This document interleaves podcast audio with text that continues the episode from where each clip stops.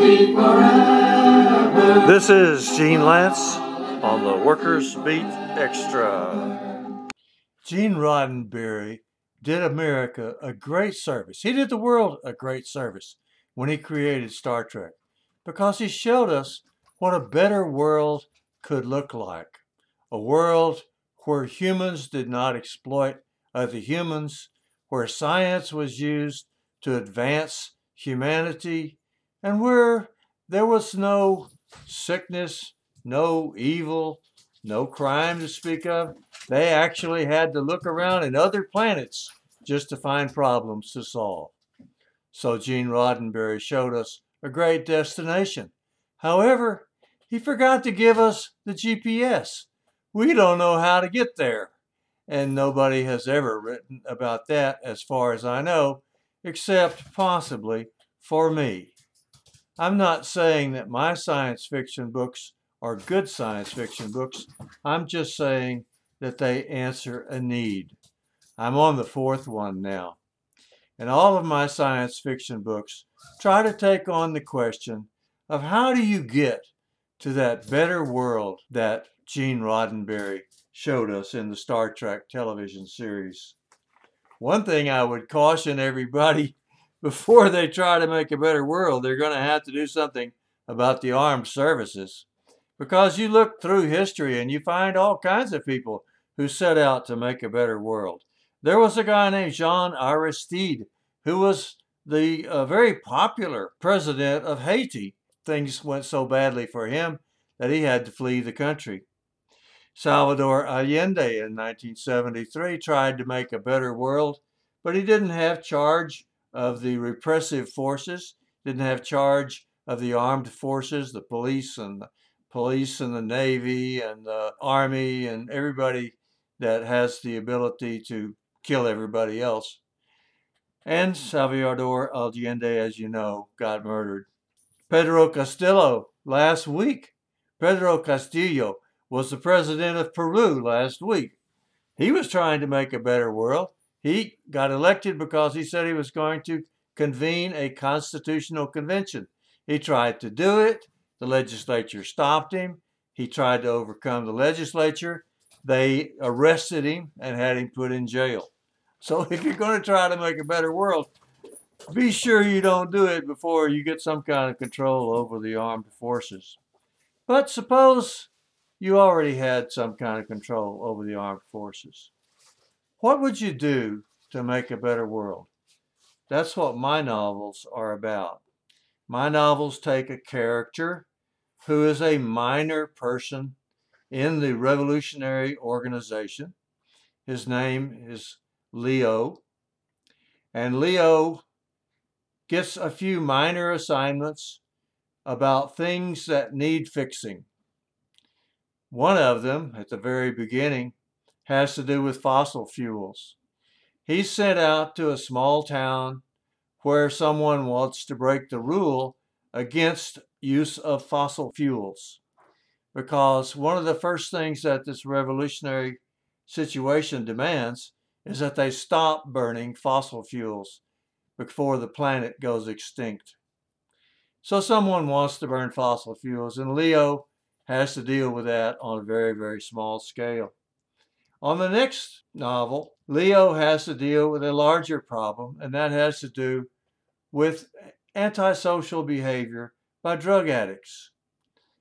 The leaders of the revolutionary organizations believe that you really just can't do much with drug addicts. Their antisocial behavior just can't be overcome because since they're addicts, they put getting drugs at a higher priority than anything else. So you can't really integrate them into a society of people that's helping other people. So they decide that they're going to try just putting them on a reservation somewhere. And Leo gets the assignment of running that reservation. Now, on none of these assignments does Leo do a great job. He does an adequate job. The reason I wrote the novels was because I wanted people to know that even if you had a new revolutionary situation, even if you had the ability to create a great new world, you would still have all the problems in the world. V.I. Lenin is supposed to have said, after the revolution in 1917, in which his party took charge of the Russian government, V.I. Lenin is supposed to have said, now the real work begins. And if you think about it, you'll realize that that's true. Now, people have been ducking this question ever since the idea of revolution came about. They never answer the question. You can talk to the most dedicated revolutionaries in the world and say, What do you want to happen after the revolution? And they will not have an answer. They usually will say something like, Well, we'll have to leave that up to those people at that time so that they can solve these problems democratically. But they don't answer it. Gene Roddenberry didn't answer it. He just kind of implied that the better world came about because the Vulcans came and taught us the error of our ways, and we became good people because the Vulcans landed on Earth. Well, that's just fine, but the truth is, there would be a lot of issues to work out. In the third novel, Leo gets elected to the World Congress. The World Congress is going to try to write a world constitution and they have to deal with a lot of problems. How are they going to have a world economy, for example? What's the world currency going to be? How are they going to exchange? How are they going to work their economy? Uh, they're not going to, obviously, they're not going to have different currencies the way we do now. They'll have one. And I'll give you a little peek into the what my novel says. It says that the currency becomes kilowatt hours of electricity. In other words, energy is the energy credits are the currency of the world.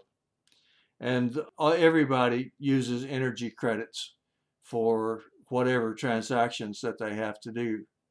There are a lot of other problems that would have to be solved. The one that Leo runs head on into, he gets elected to be the head of a committee on religion and superstition because every organization, every revolutionary group, every revolution that ever happened never solved that problem. They all left it hanging and they all were, were worse off for it, in my opinion. So Leo's issue may not be the most important issue. It's not a center of the economic world, for example. It's not a question of how people are going to be fed or how people are going to work or what kind of relations are going to prevail. But it's a colorful question. It's one that a lot of people have opinions on. The question comes down to this What is the social value of religion? As you know, religion has a cost a lot of people give 10% of their income to the church. The church asks them to give 10%. The Bible says they must give 10% of their income. So that's 10% that's taken out of the economy if they give the 10%. I'm, I'm not saying a lot of people do, but when they do, they're taking 10% out of the economy. So we know that there's a cost of religion. We just don't know what the value of religion is. And so this is what they argue back and forth because the new government, the new world government, has to take a position on the separation of church and state. Now, Leo doesn't claim to be an intellectual. He doesn't really have a stand on church and state. He's never even thought about it. But his political party, the one he supports, is taking the stand that the wall between the church and state must be total and complete.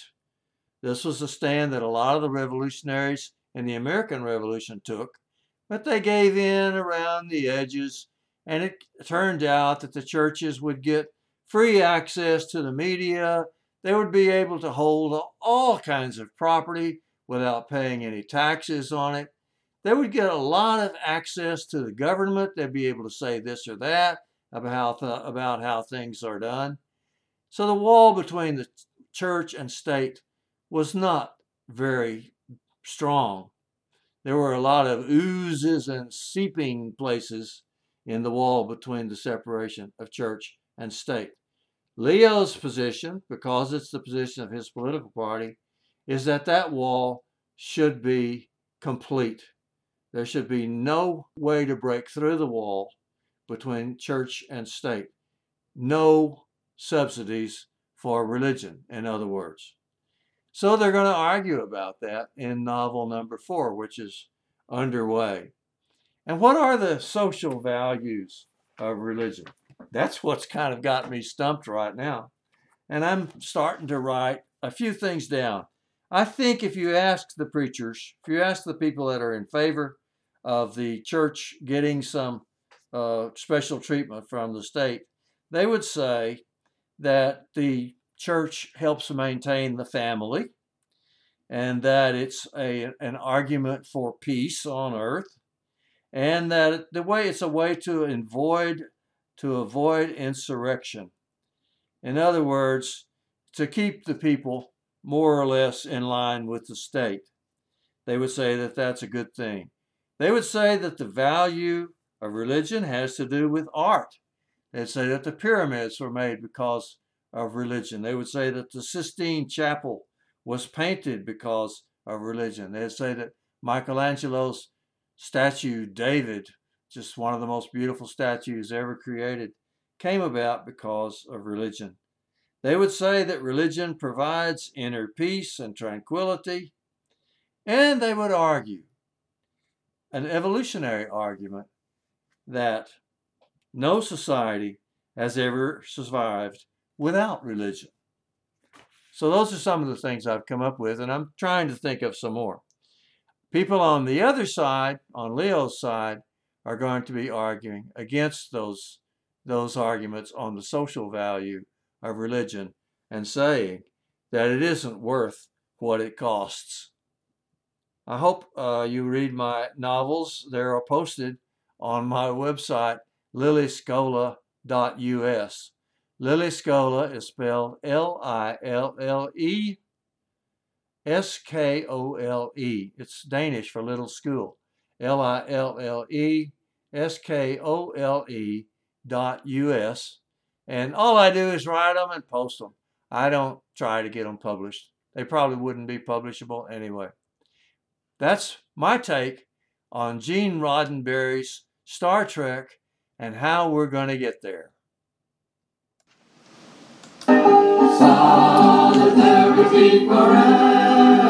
This is Gene Lance on the Workers Beat Extra.